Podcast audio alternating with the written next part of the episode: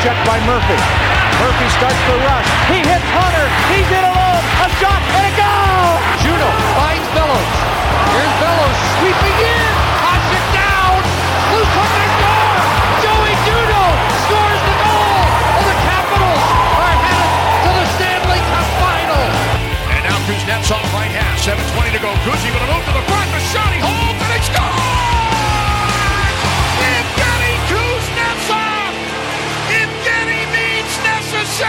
Back to Japers Rink Radio. I'm your host Adam Stringham, and today I'm happy to be joined by Russian Machine Never Breaks contributor Patrick Holden and my good co-host and friend Stephen Pepper.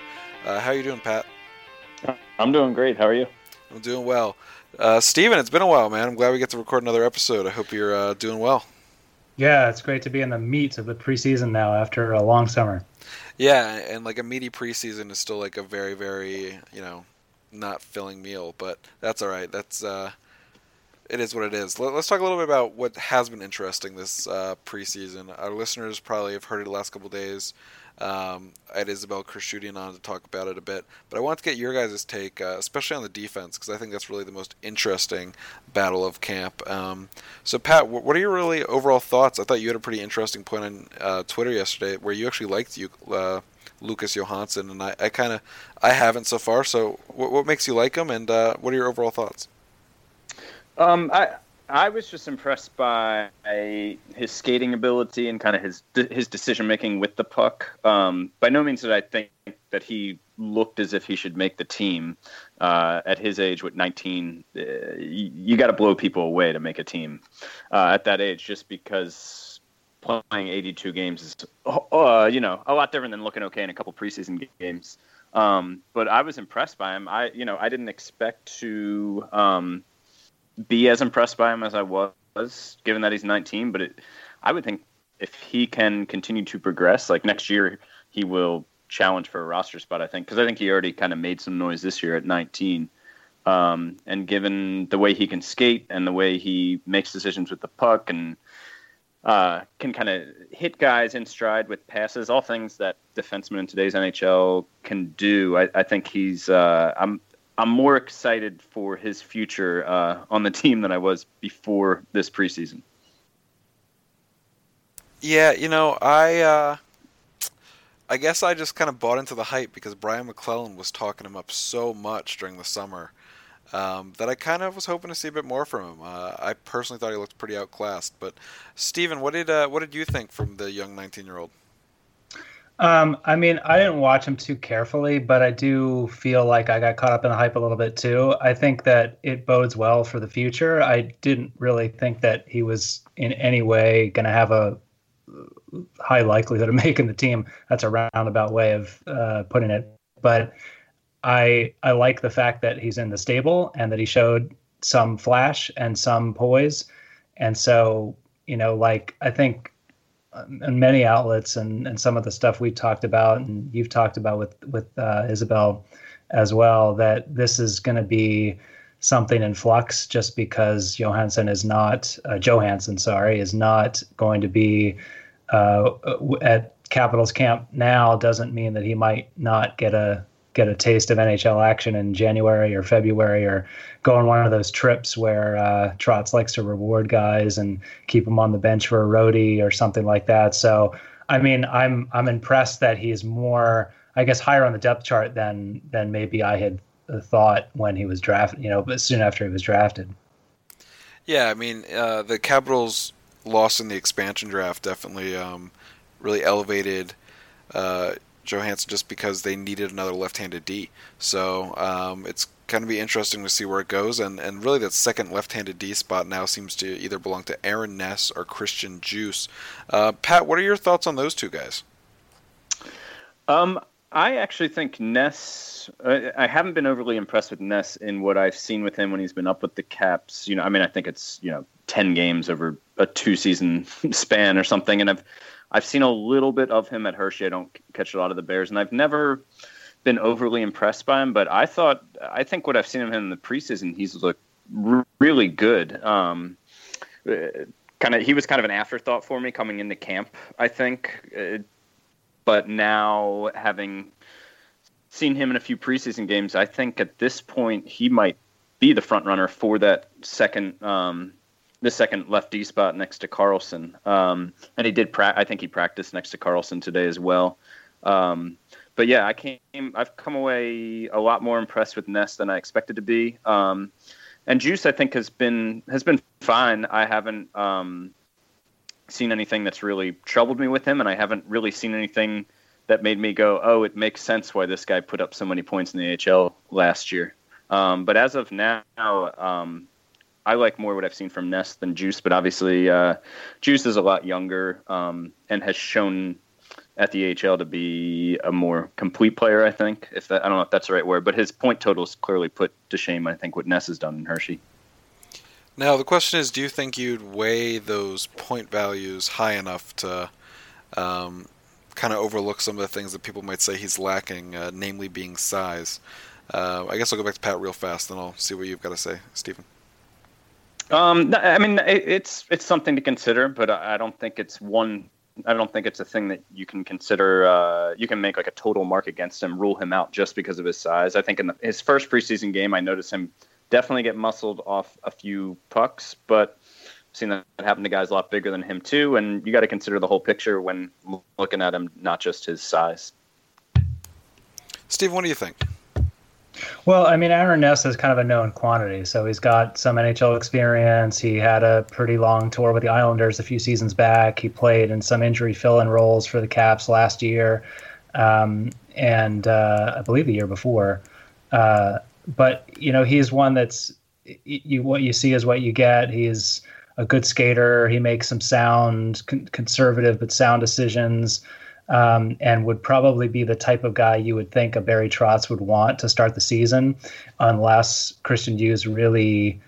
Uh, really shows that he deserves the spot from day one, which you know that's been an area where, and the defense is one. You know, we've we focused in on it here, and it's been a focus all camp, and and I really feel like while it's preseason and we're seeing the team play against uh, AHLers, recent draft picks, half and half as far as NHL regulars, that this is this is really uh, go time for these guys that are playing for jobs. And I, I haven't, I don't feel like I've seen a lot of that. Um, but you know, it's hard to say. Maybe it just takes uh, uh, a guy like you some time to get um, get up to NHL speed and uh, you know, maybe there's some nuances to it that that make him maybe more suited than Ness because he's got a higher upside. But I have a feeling that Ness is the guy who starts the season just because uh, he's someone that Trotz might trust more.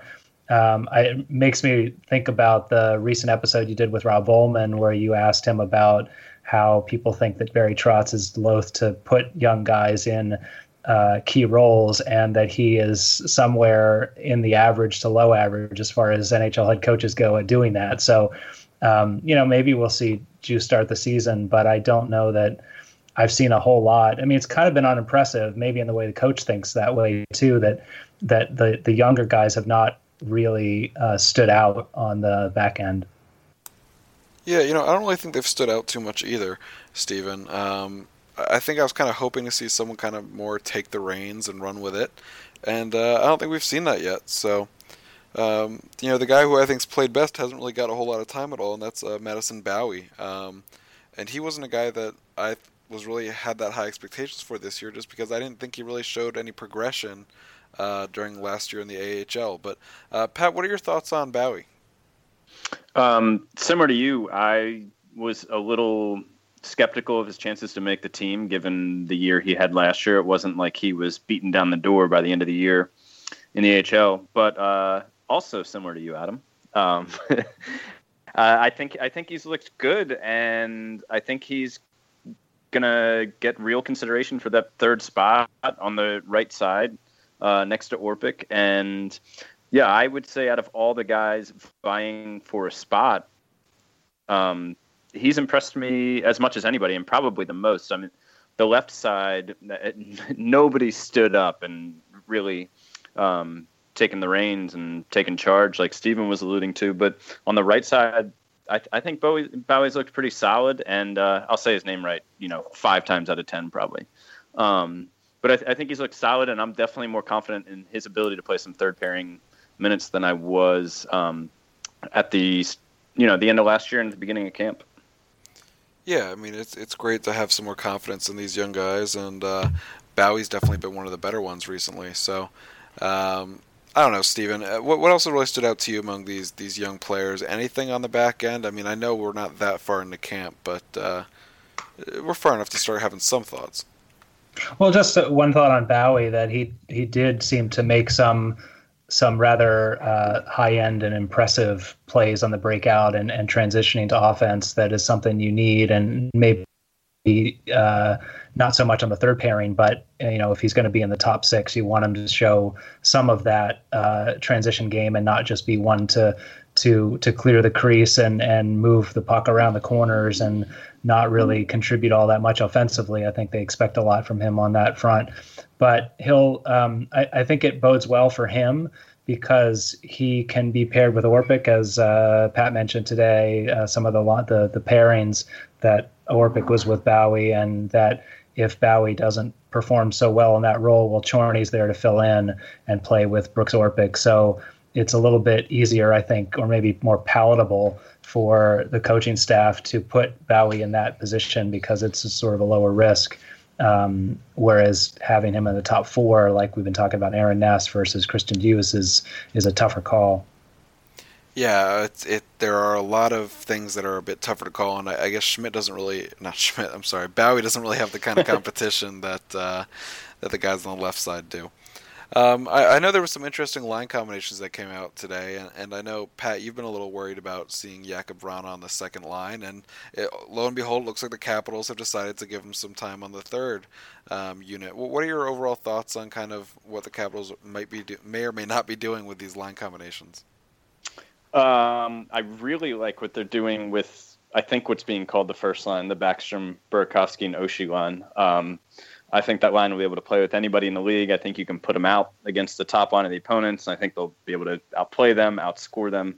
I like that line a lot. Um, the Vrana thing, uh, it partially has to do with, um, like you said, me worrying about his uh, the defensive capabilities of line with him and Kuznetsov and Ovechkin as Vrana's learning the NHL game. Um, but it also has to do with the third line. I think the third line. Um, with Connolly and Wilson, if you put them there, I think uh, lacks a certain offensive flair. Whereas if you um, bump a guy up like Con- Connolly or Wilson, um, it can give the second line a li- little bit more stability defensively, maybe. Um, and if Vrana goes down, I think it can give the third line a little bit more um, offensive firepower. So I think it's like a, a win-win or win-win-win, as Michael Scott would say, uh, by putting Vrana down on the third line.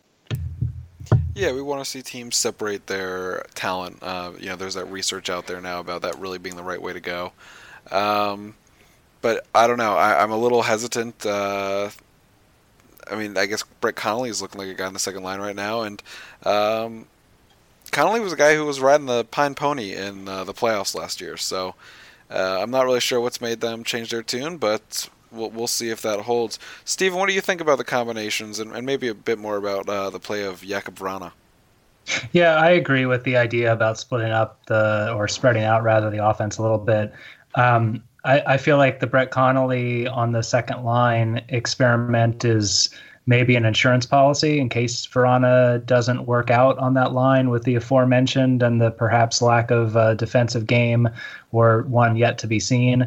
And you know, I, it reminds me a little bit of several years back when people used to talk about how Eric Fehr had such limited ice time, but got a lot of production out of it. And so Brett Connolly, similarly, in very few minutes, was able to put up 15 goals. And so maybe with these, with more minutes and on the second line, he's going to uh, proportionally perform better and make up some of those goals that were lost to uh, the loss from uh, Justin Williams and Marcus Johansson departing. And Vrana, you know, we don't know what we're going to see from him. Neither does the coaching staff along a, an NHL schedule. So it might be an insurance policy. And I think that Connolly has shown enough to see what he can do at a higher level, uh, or rather at a higher line, more consistency up there. And Vrana will just have to I mean, you remember Burakovsky was on the fourth line when he first uh, made a tour, and, and Kuznetsov as well had to sort of work his way up. So maybe Trotz is going to take that approach and give him the taste of second line duty, but not put him out there to start the season.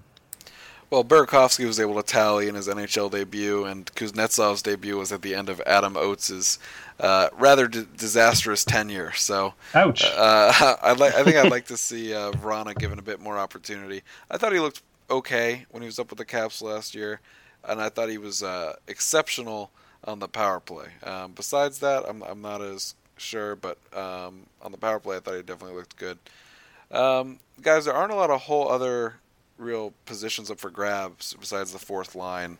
And uh, more and more every day, I start thinking that there's a chance Alex Chiasson's going to be a guy who's going to make the team.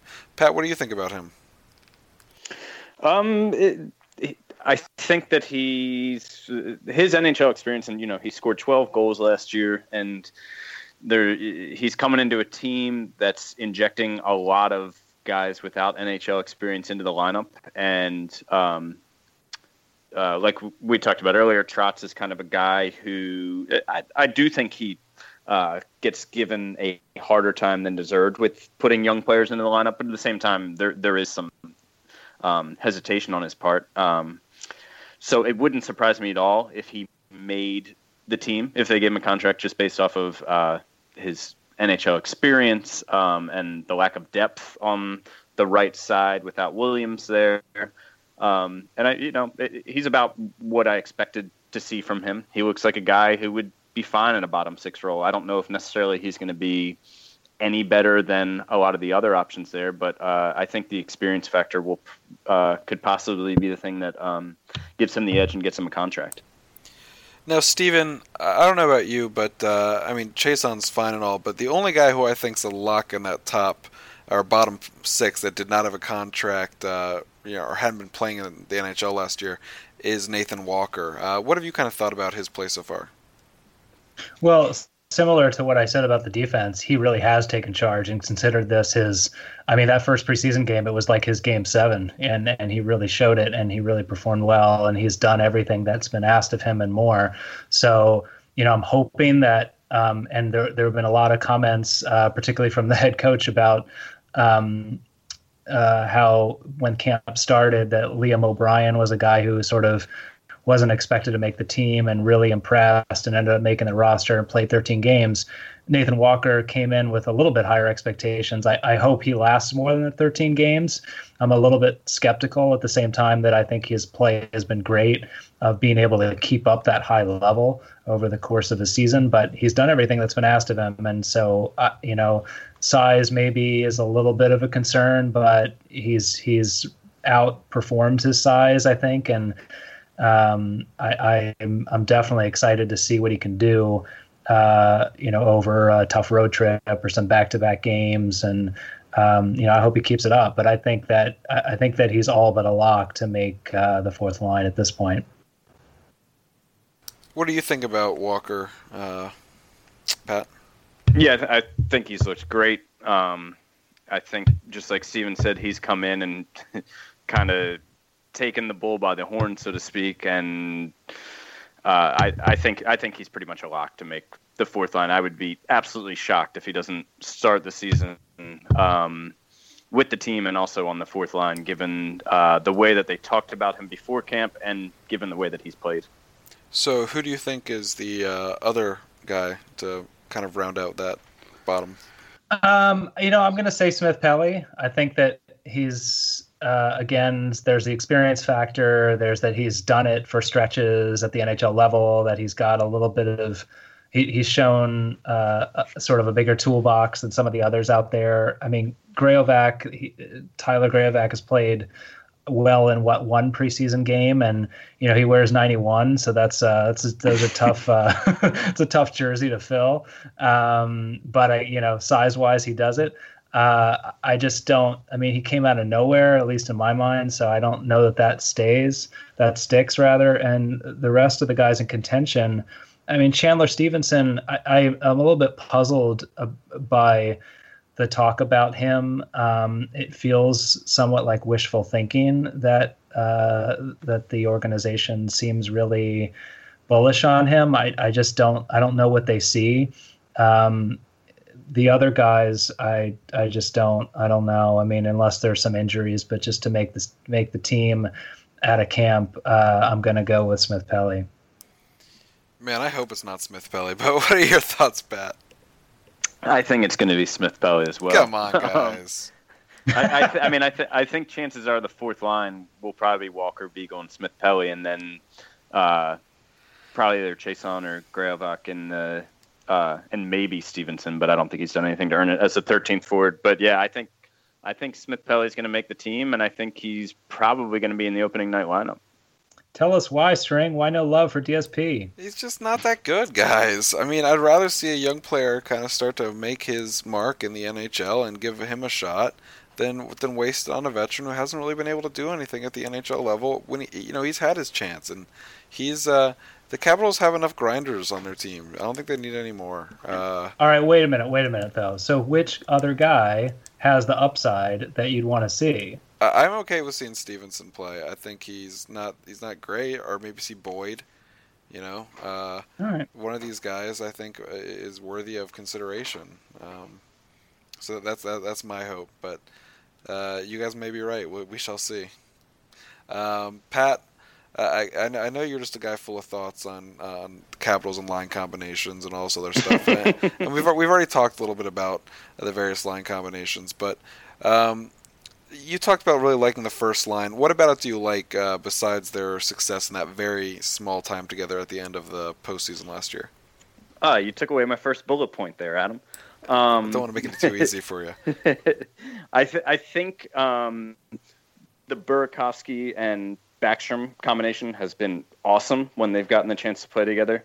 Um, last year at the beginning of the season, the Burakovsky Backstrom Marcus Johansson line. I wish they'd stayed with that all year. I mean, they were just out there playing, uh, taking the tough assignments against the top lines, taking more defensive zone draws than anybody, and I, I, I think that they had like sixty percent possession, you know, in shot attempts, and they broke them up. And I've always so I've always liked Burakovsky and Backstrom together for that um, because of that. Um, and I think of all the people on the roster, especially when you look at right wings, I think when you want a line that can kind of carry a heavy load but also um, produce offensively, I think Oshie's naturally the best fit there.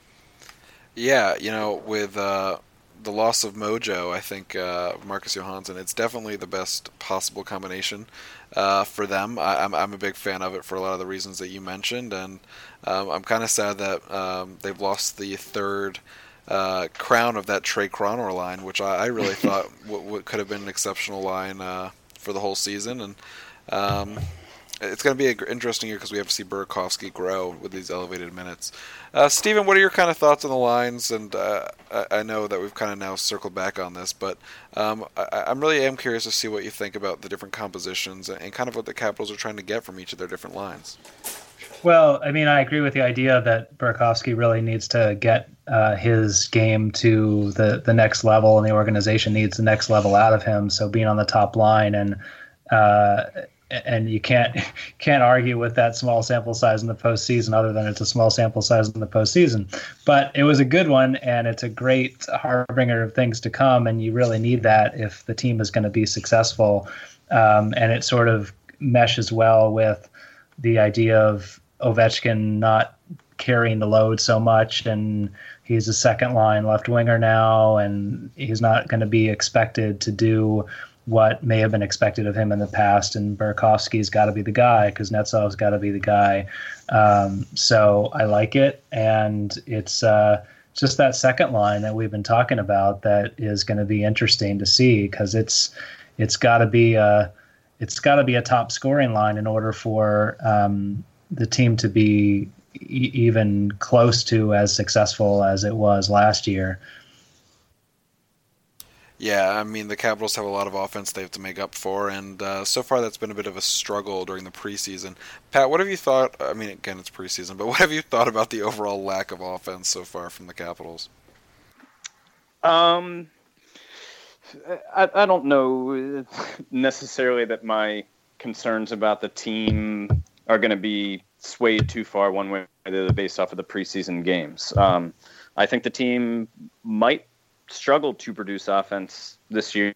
Um, I think the top six is pretty set, but this is a team that got a lot of production from the bottom six last year, um, and I think that uh, I don't I don't think that they will get that kind of production this year, and I also think they're going to struggle um, because of the lack of depth on the blue line. Um, I think their transition game might struggle.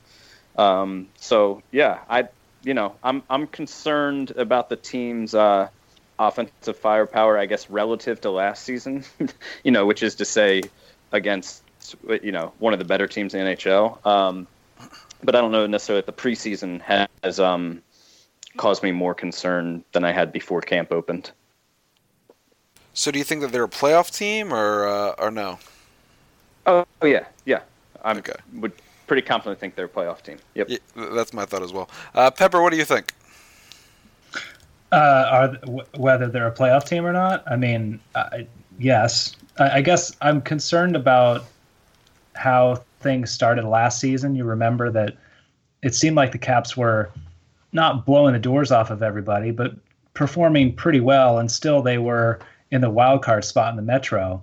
And there's talk about Columbus improving, Carolina improving, and so couple that with the fact that the defense is going to be in flux for a while, and we'll sort of see how it goes.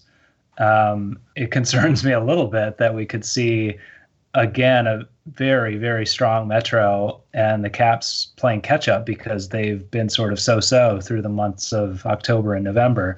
But I, I think it's a playoff team, and I mean I, I don't I don't think they're going to win the Metro. I think they'll be somewhere in the middle of the pack and like I think we've talked about this offseason, that's probably good for them. All right, guys, here we go. I'm going to mix it up on you. If the Capitals are out of a playoff spot at Thanksgiving, do they have a new coach entering December? Uh, starting with you, Pat. Uh, hmm. it's a pretty black and white thing that there's probably a gray area on. Um, but I'll just say, yeah, it, it would not surprise me if they got off to a slow start and it lasted until the end of November. November. Yes, I would think they would have a new coach by then. What about you, Steven? Yeah, I agree, and and I would even say that that Troy Mann might get strong consideration depending on how many uh, Hershey Bears are playing for the Caps at that point. Maybe thinking about the Mike Sullivan experiment.